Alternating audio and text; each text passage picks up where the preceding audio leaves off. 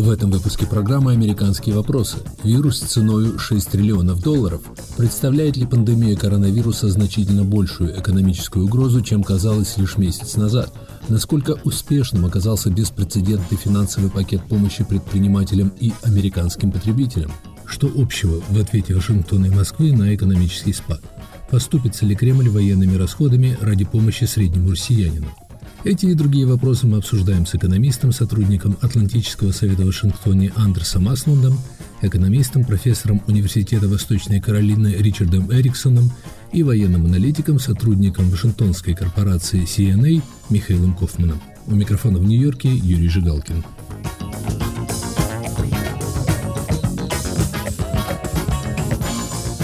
Среду глава Федеральной резервной системы Джером Пауэлл произнес фразу, вызвавшую шок на финансовых рынках. «Усиливается ощущение, что восстановление экономики будет более затяжным, чем нам бы хотелось», — сказал Пауэлл.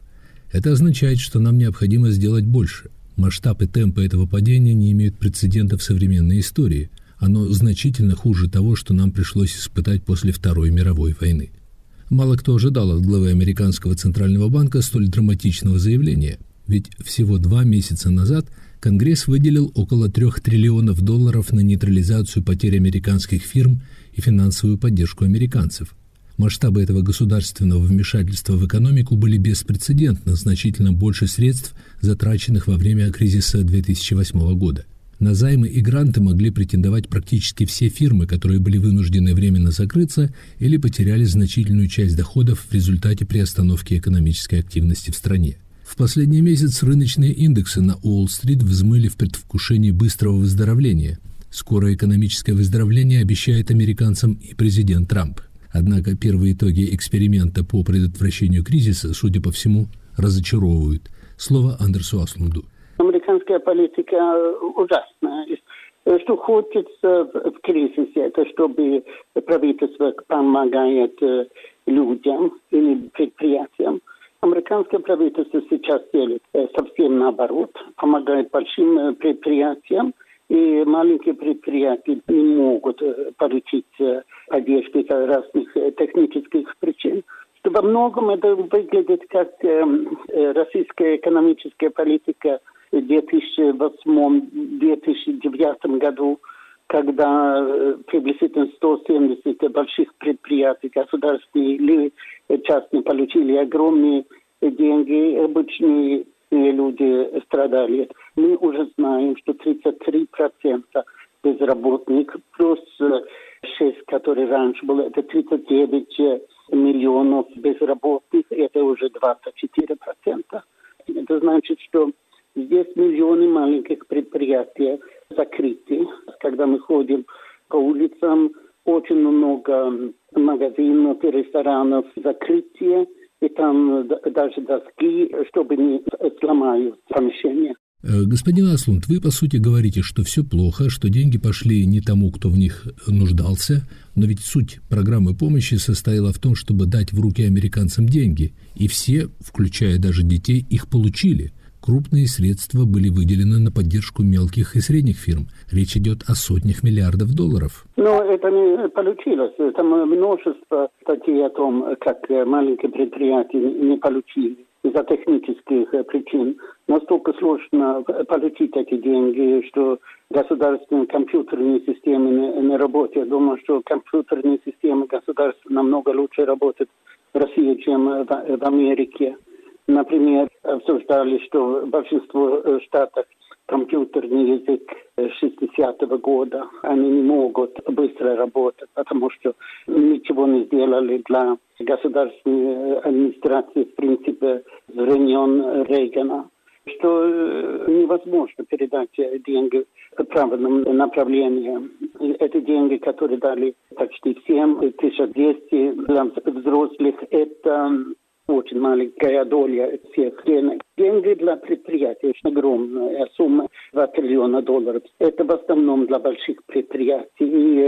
И потом жалуются, что частные университеты, которые очень богаты, получают э, такие деньги. Я думаю, что это самое большое э, воровство в истории, что случилось э, сейчас. И антикоррупционные организации, с которыми я Сейчас они очень много изучают сейчас, э, что случается с ковидом. Все это очевидно, что это будет э, большое дело после этого. То есть у вас большие сомнения в том, что эти чрезвычайные меры поддержки экономики и американцев сработают быстро и эффективно, как ожидают многие? Президент Трамп ведь недавно объявил, что он считает, что будет значительный экономический рост в стране уже к концу нынешнего года. Мы видим что э, разрушили миллионы предприятий, которые, вероятно, не обращаются. Американский мисс – это что сразу после кризиса все прекрасно идет и развивается. Это явно так не будет из-за того, что это такой шок. Минимум, который будет, это 25% безработных. Тогда быстро экономика не возвращается. А как насчет свежего прогноза инвестиционного банка Goldman Sachs, который предсказывает, что благодаря принятым мерам уже в третьем квартале, то есть к президентским выборам, экономический рост может достичь 29%? Цифра внушительная. Да, это ерунда. Вероятно, в этом квартале ВМП снижается на 25%. Это значит, что если ВМП повышается третьем квартале на 29, тогда не возвращается тому уровню, который был в первом квартале. Будет э, очень много банкротства после этого. Вероятно, миллионы банкрот в стране. Долгий, э, сложный процесс будет. Иными словами, вы прогнозируете затяжную глубокую рецессию. Не рецессия, а депрессия. Что это будет э, не лучше, чем в 1933 году. Скажем, в 2009 году общий спад ВМП на Западе чуть больше 3%. Что мы обсуждаем сейчас, прогнозы, которые сейчас уже существуют, это приблизительно 9%. Прогнозы все время ухудшаются. Ну, может быть, это становится на приблизительно том уровне 8-10% спад ВМП. В любом случае, три раза больше на Западе вообще. Вариант депрессии, сравнимый с 30-ми годами, представить, конечно, сложно, и на это вам оптимисты возразят, что э, во время кризиса 8-9 годов в экономику не вбрасывались триллионы и триллионы долларов, которые уже выделены Вашингтоном. Я отвечаю, тогда не было проблема с банкротством, и кроме банках сейчас будет очень большие проблемы с банкротством, и что выдали намного больше кредитов. Вы рисуете мрачные перспективы для США и западных стран. А как этот кризис может задеть Россию? Ведь если верить прогнозу Европейского банка реконструкции и развития, ее экономика может ужаться всего на 4,5% в нынешнем году. Звучит не так страшно. Чуть скептичнее, правда, оценивают перспективы России в МВФ и других международных организациях. Я не верю в это. Первым мы начинаем с низкие цены на нефть. Центральный банк России, который очень профессиональный, в прошлом году выдал обзор и предвидел, что если цена на нефть будет 25 долларов за баррель, и не 65, как в прошлом году, тогда ВМП будет на 4% ниже. Это значит 4% ниже, и ожидаемый рост был 1%, то, скажем, плюс 1 ожидаемый рост, минус 4% это низкие цены на, на нефть, это минус 3, и потом добавим, чтобы экономика сейчас стоит это минус 6. Это значит минус 9%. Это простая арифметика. Проблема с этими разными организациями, это что они раньше сделали все эти прогнозы, и надо это проверить и так далее. 8-10% снижение приблизительно как на Западе, это что я ожидаю в России. Но это отвлеченные цифры. Американцев правительство, как мы знаем, пытается поддержать. А что ожидать среднему россиянину? Обычно доходы в России снижаются больше, чем ВМП. То есть вероятные 10% потери в доходах в нынешнем году. И это вдобавок к 10 с лишним процентов потерь с 2014 года. Такова, если я не ошибаюсь, официальная российская статистика. В течение пять лет от 2014 до 2018 года снизились реальные доходы на 13% по официальной статистике. И к этому вы добавляете еще 10%? Да, может быть, чуть больше. Из-за того, что когда есть стагнация, тогда обычно э, реальные э, доходы населения снижаются на 2,5%. Сейчас Кремль много критикует в России за то, что Владимир Путин не хочет оказать ощутимой поддержки россиянам, не желая трогать золотовалютные запасы, накопленные благодаря экспорту нефти. Вы согласны с такой критикой? Очень мало делают. Это мы видели раньше, в 2008-2009 годах, особенно тоже в 2014 году, что антикризисные программы в России это в основном для больших предприятий. И э, президент Путин даже не раз не встречи сейчас с большими государственными банкирами и пробовал им просить, чтобы они дали больше кредитов маленьким предприятиям. Явно это не работает. Что деньги обычно сосредоточатся у богатых, приблизительно как здесь в США и эм, народа населения очень мало получает. Это ваше сравнение США и России звучит парадоксально, ведь многие критики Путина как раз говорят, посмотрите, как Америка поддерживает потерявших работу и сколь скуп Кремль в отношении своих собственных граждан. Конечно, достаточно денег есть в США, но вопрос распределения и в России, конечно, намного меньше денег. Я думаю, что распределение, ну, по крайней мере, по статистике, более намного более равны, чем в США, независимо от того, что там есть 100 э, миллиардеров, которые очень много зарабатывают. Но, конечно, это значит, что люди страдают. Считается, что авторитарные государства способны более эффективно действовать в чрезвычайных ситуациях, хотя бы потому, что там легко посадить под замок многомиллионный город, как сделали, например, китайцы ради остановки вируса. В российском случае, по крайней мере, пока мы не видим китайских результатов. Ведь э, трудно назвать ответ Кремля на кризис эффективным, скорее наоборот, не так ли? Я заметил, что президент Путин разговаривал с президентом Трампом по крайней мере шесть раз в течение последних двух месяцев. Мне кажется, что они слишком много разговаривают друг с другом, дадут друг другу плохие советы. Сила системы Путина это вертикал власти. И он это не использовал в этом случае. Точно как Трамп передал все полномочия губернаторам США. Ну, губернаторы знают, по крайней мере, что делать, потому что у них популярный мандат в России. Губернаторы там сидят из-за того, что они послушные, не из-за того, что они имеют э, поддержки населения.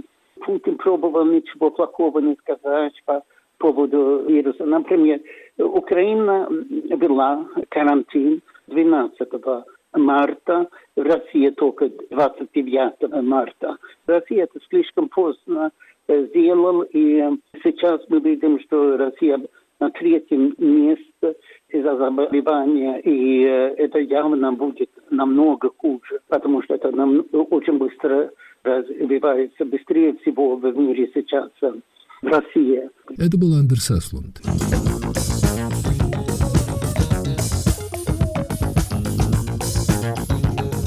В эфире программа «Американские вопросы». Вирус ценой 6 триллионов долларов. Представляет ли пандемия коронавируса значительно большую экономическую угрозу, чем казалось лишь месяц назад? В передаче участвуют Андерс Асланд, Ричард Эриксон и Михаил Кофман. У микрофона в Нью-Йорке Юрий Жигалкин.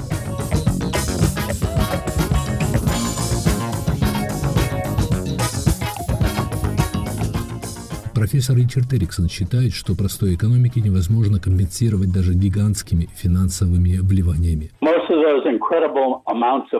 Проблема заключается в том, что невероятные суммы, выделенные на борьбу с последствиями пандемии коронавируса, не предназначены для стимулирования экономики. Их цель – ограничить удар по среднему американцу, нанесенный в результате приостановки экономической активности. Часть этих денег была предназначена для предотвращения коллапса мелкого бизнеса, по которому был нанесен сильнейший удар.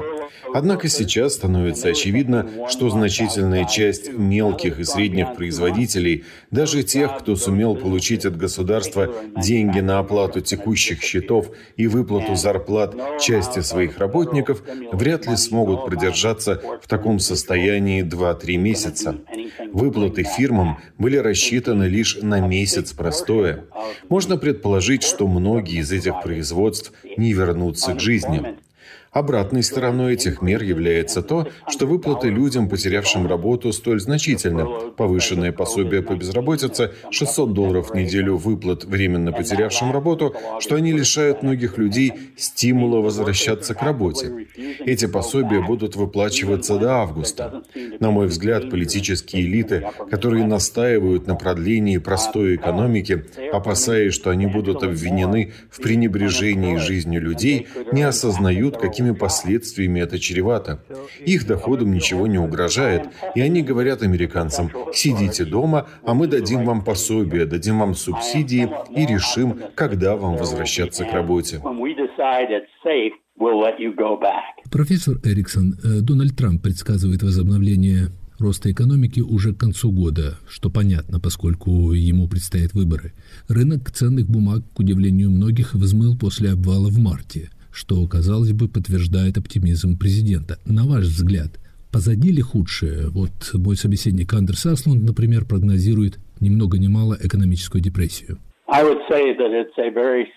Я бы сказал, что, вероятно, очень серьезная рецессия, и на ее фоне можно ожидать серьезные политические трения, потому что часть политического класса, демократический политический истеблишмент, будет настаивать на расширении патерналистских усилий государства, расширении различных грантов и выплат потерявшим работу, усилении их зависимости от государственной поддержки.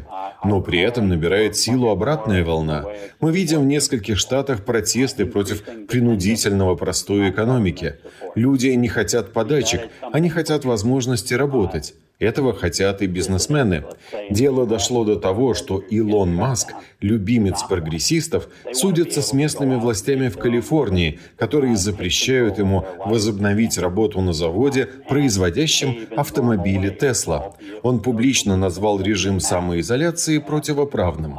Понятно, что рано или поздно экономическая активность возрастет и ситуация нормализуется. Что произойдет до того, предсказать невозможно. В Вашингтоне считают, что с проблемами можно справиться путем, грубо говоря, печатания денег. Но когда американская экономика работает на холостых оборотах, в лучшем случае эти деньги пойдут на стимулирование китайских производителей, на стимулирование импорта. В худшем нам придется пройти через масштабную инфляцию и восстановление экономики. Это был экономист Ричард Эриксон. В то время как российские аналитики без явного успеха призывают Кремль последовать примеру западных стран и поддержать в трудную минуту среднего россиянина и средний и мелкий бизнес, американские аналитики указывают на то, что даже в минуту кризиса Владимир Путин не готов поступиться интересами военно-промышленного комплекса, который в действительности обходится России значительно дороже, чем можно предположить, исходя из официальных данных. В апреле Стокгольмский институт исследований проблем мира и конфликтов обнародовал последние данные об оборонных расходах в мире. По данным института, США выделили на свою оборону 732 миллиарда долларов. Россия чуть больше 65. Мой собеседник, американский военный аналитик Михаил Кофман, оценивает российские расходы в 150 миллиардов долларов, исходя из паритета покупательной способности. Э, Михаил, есть ли признаки того, что пандемия заставляет Кремль сокращать военные расходы? Пока они не снижаются. Такое ощущение, что сидят и ждут. То есть еще рано, с моей точки зрения, им такие принимать решения, потому что они понятия не имеют, куда все-таки пойдет курс на нефть. Из-за вот коронавируса в некоторых предприятиях, э, во многих, или остановили работу на несколько недель, месяцев, или э, сильно затормозили, поэтому придется перенести в конце года там контракты, даты на, на сдачу вооружения. То есть производство новых ракет, по-видимому, все-таки затянется. А что нам известно реально о том, сколько тратит Кремль денег и на оружие, и на свои военные операции? Официально эти расходы составляют почти 4% государственного бюджета, что больше, чем в США, но в 10 раз меньше в абсолютных цифрах. Это так? Да, и скажем так, грубыми цифрами, что бюджет на оборону национальной в России типично где-то 2,8 или 2,9 триллиона рублей ежегодно. К нему можем добавить еще где-то триллион рублей. Это растрата на безопасность, на другие отрасли, организации, то есть там МВД, Росгвардия, а, ФСБ, ФСО, пограничная служба и так далее. И это 4% ВВП. Это большой процент расходов, как, во-первых, как доля ВВП по сравнению с другими странами. Если, скажем, большая часть европейцев даже 2% ВВП не доходит, если мы это перевели на доллары, не переводим их на курс валюты, который сейчас стоит на рынке, а правильно посчитаем, то это где-то от 150 до 180 миллиардов долларов ежегодно, скорее всего, Россия тратит.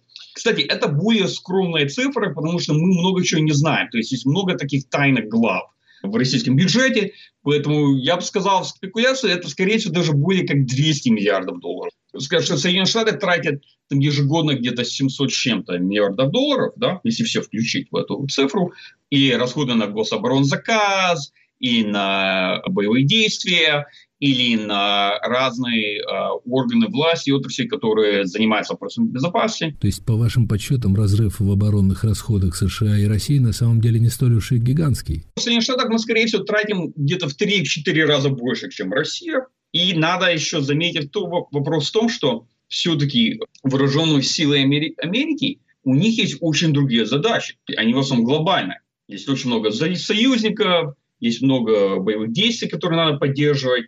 У России всех таких вопросов приключений особенно нет. Иными словами, Кремль в основном тратит деньги на создание новых вооружений, всех этих грозных ракет на противостояние с Соединенными Штатами. Но все-таки ведь он ведет и боевые операции, взять хотя бы Сирию или Украину. Известно, во что ему обходятся эти предприятия. Грубо говоря, мы знаем, то есть есть представление. Понятно, что Кремль не выдает там официальные цифры, сколько стоит Сирия. Я думаю, Сирию можем посчитать где-то около от 3 до 5 миллиардов долларов – ежегодно. Вообще эти операции, эти приключения, они не особенно дорогие. А Украина это вопрос, как это все-таки считать. То есть стоимость боевых действий, они дешевые. Особенно, когда используешь повстанцев, наемников и так далее. А если посчитать стоимость там поддерживать Крым и поддерживать ту часть Донбасса, которую технически контролирует войска под руководством России, но это уже другой вопрос. То есть это вопрос уже финансовой поддержки, экономического содержания. И экономический цейтнот, как вы говорите, пока не вынуждает Кремль ни сократить военные операции, ни сократить военные заказы? Официально они не уменьшаются, но понятно, что э, Россия в этом году будет тратить намного меньше на гособоронзаказ, чем планировали. Во-первых, потому что все-таки все эти предприятия компании оборонно-промышленного комплекса, они просто не смогут сдать все это вооружение. Понятно, что если они два месяца минимально не работают, скорее всего, будет больше. То есть они эти деньги просто не смогут использовать. Во-вторых, с финансами будут большие проблемы, потому что сейчас все просят аванс. Уже видно, что где-то в конце апреля российское правительство увеличило размер авансирования в ОПК по госконтрактам с 30% аж до 50%. И скоро это, скорее всего, я думаю, пойдет даже на 70-80%. Понятно, потому что у них есть расходы, они там платят людям, а вооружение так пока они даже сдать не могут. Значит, российская военная индустрия пока благополучно переживает этот кризис. Благодаря государственной поддержке ее работники оказались в привилегированном положении, за них можно порадоваться. С другой стороны, ведь образно можно сказать, что Кремль предпочитает пушки хлебу, поддерживает производителей ракет, экономия на медицине и субсидирование гражданской отрасли экономики. Ключевой вопрос для России сейчас это будущая стоимость нефти. Вот нефть просто имеет колоссальное влияние на государственный бюджет, и понятно, что это влияет на расходы на гособоронзаказ. С одной стороны, ясно, что Кремль будет сначала снижать траты на здравоохранение, может быть, на население и так далее, и отменить много с этих больших крупных национальных проектов. Кажется, что они уже так собираются сделать. Я думаю, они будут защищать э, расходы на национальную оборону, но деньги, которые они бы хотели тратить на будущие программы, то есть программы следующего поколения, на более крупномасштабные такие покуп, закупки, у них, скорее всего, не будет. Гособоронзаказ строится минимально на 5 лет. Это запланировано. И понятно, что количество закупок, которые государство собирается делать, с Министерства обороны, намного уменьшится. И это уже сойдется в чем? В том, то есть, когда мы будем спрашивать, вот сколько денег у России будет там купить Су-57, и сколько гиперзвуковых ракет они все-таки смогут купить. Новые вот э, ракеты «Циркон» и новые воздушные ракеты, которые сейчас испытывают на Ту-22 и так далее. То есть, да, ракеты будут, технологии будут, но насколько у армии будут деньги их купить, Интересно, а сколько можно было бы прокормить неимущих россиян за стоимость одной ракеты «Циркон»? Это хороший вопрос. Но вообще никто не знает, сколько такая ракета стоит сейчас. Но большая часть расходов в Сирии – это использование высокоточного вооружения. Там некоторые потери дорогой техники. Конечно, они редкие, но все-таки были. Потери там вертолетов, несколько самолетов. Даже пуск одной ракеты, это сходится, может быть, на миллион-два долларов и ежедневная там растрата боеприпасов. Михаил, мы с вами говорим о военных расходах на фоне пандемии э, вируса. А что можно сказать о боеготовности российской армии? Ведь не так давно некоторые американские аналитики выражали опасения, что у Кремля может быть соблазн провести маленькую победоносную военную операцию, пока мир занят борьбой с пандемией. Когда такие пандемии, вот, еще не исчерпали свой срок, то шансов крупномасштабной войны или авантуры вот разных таких держав как раз уменьшается, а не увеличается. Во всех армиях стран, которые проходят вот через эту пандемию, они сейчас все активно пытаются скрыть, что происходит в вооруженных силах какой э, уровень боеспособностей. Это больше всего себя проявляет в военно-морском флоте на кораблях подводных лодок. Мы знаем этих проблем в Соединенных Штатах, мы знаем, что у России уже появились эти проблемы на подводных лодках, на кораблях. И что это, скорее всего, очень себя показывает на нынешний уровень боеспособности, боеготовности и так далее. И все сейчас пытаются активно скрыть то, что э, есть большие проблемы. Плюс в апреле они отложили призыв. Призывники, конечно, российской армии нужны все-таки. Они собираются, насколько я помню, набрать где-то 130, может 135 тысяч призывников в апреле. Вы слушали программу «Американские вопросы». Вирус ценой 6 триллионов долларов представляет для пандемии коронавируса значительно большую экономическую угрозу, чем казалось лишь месяц назад. Насколько успешным оказался беспрецедентный финансовый пакет помощи предпринимателям и потребителям. Передачу из Нью-Йорка вел Юрий Жигалкин.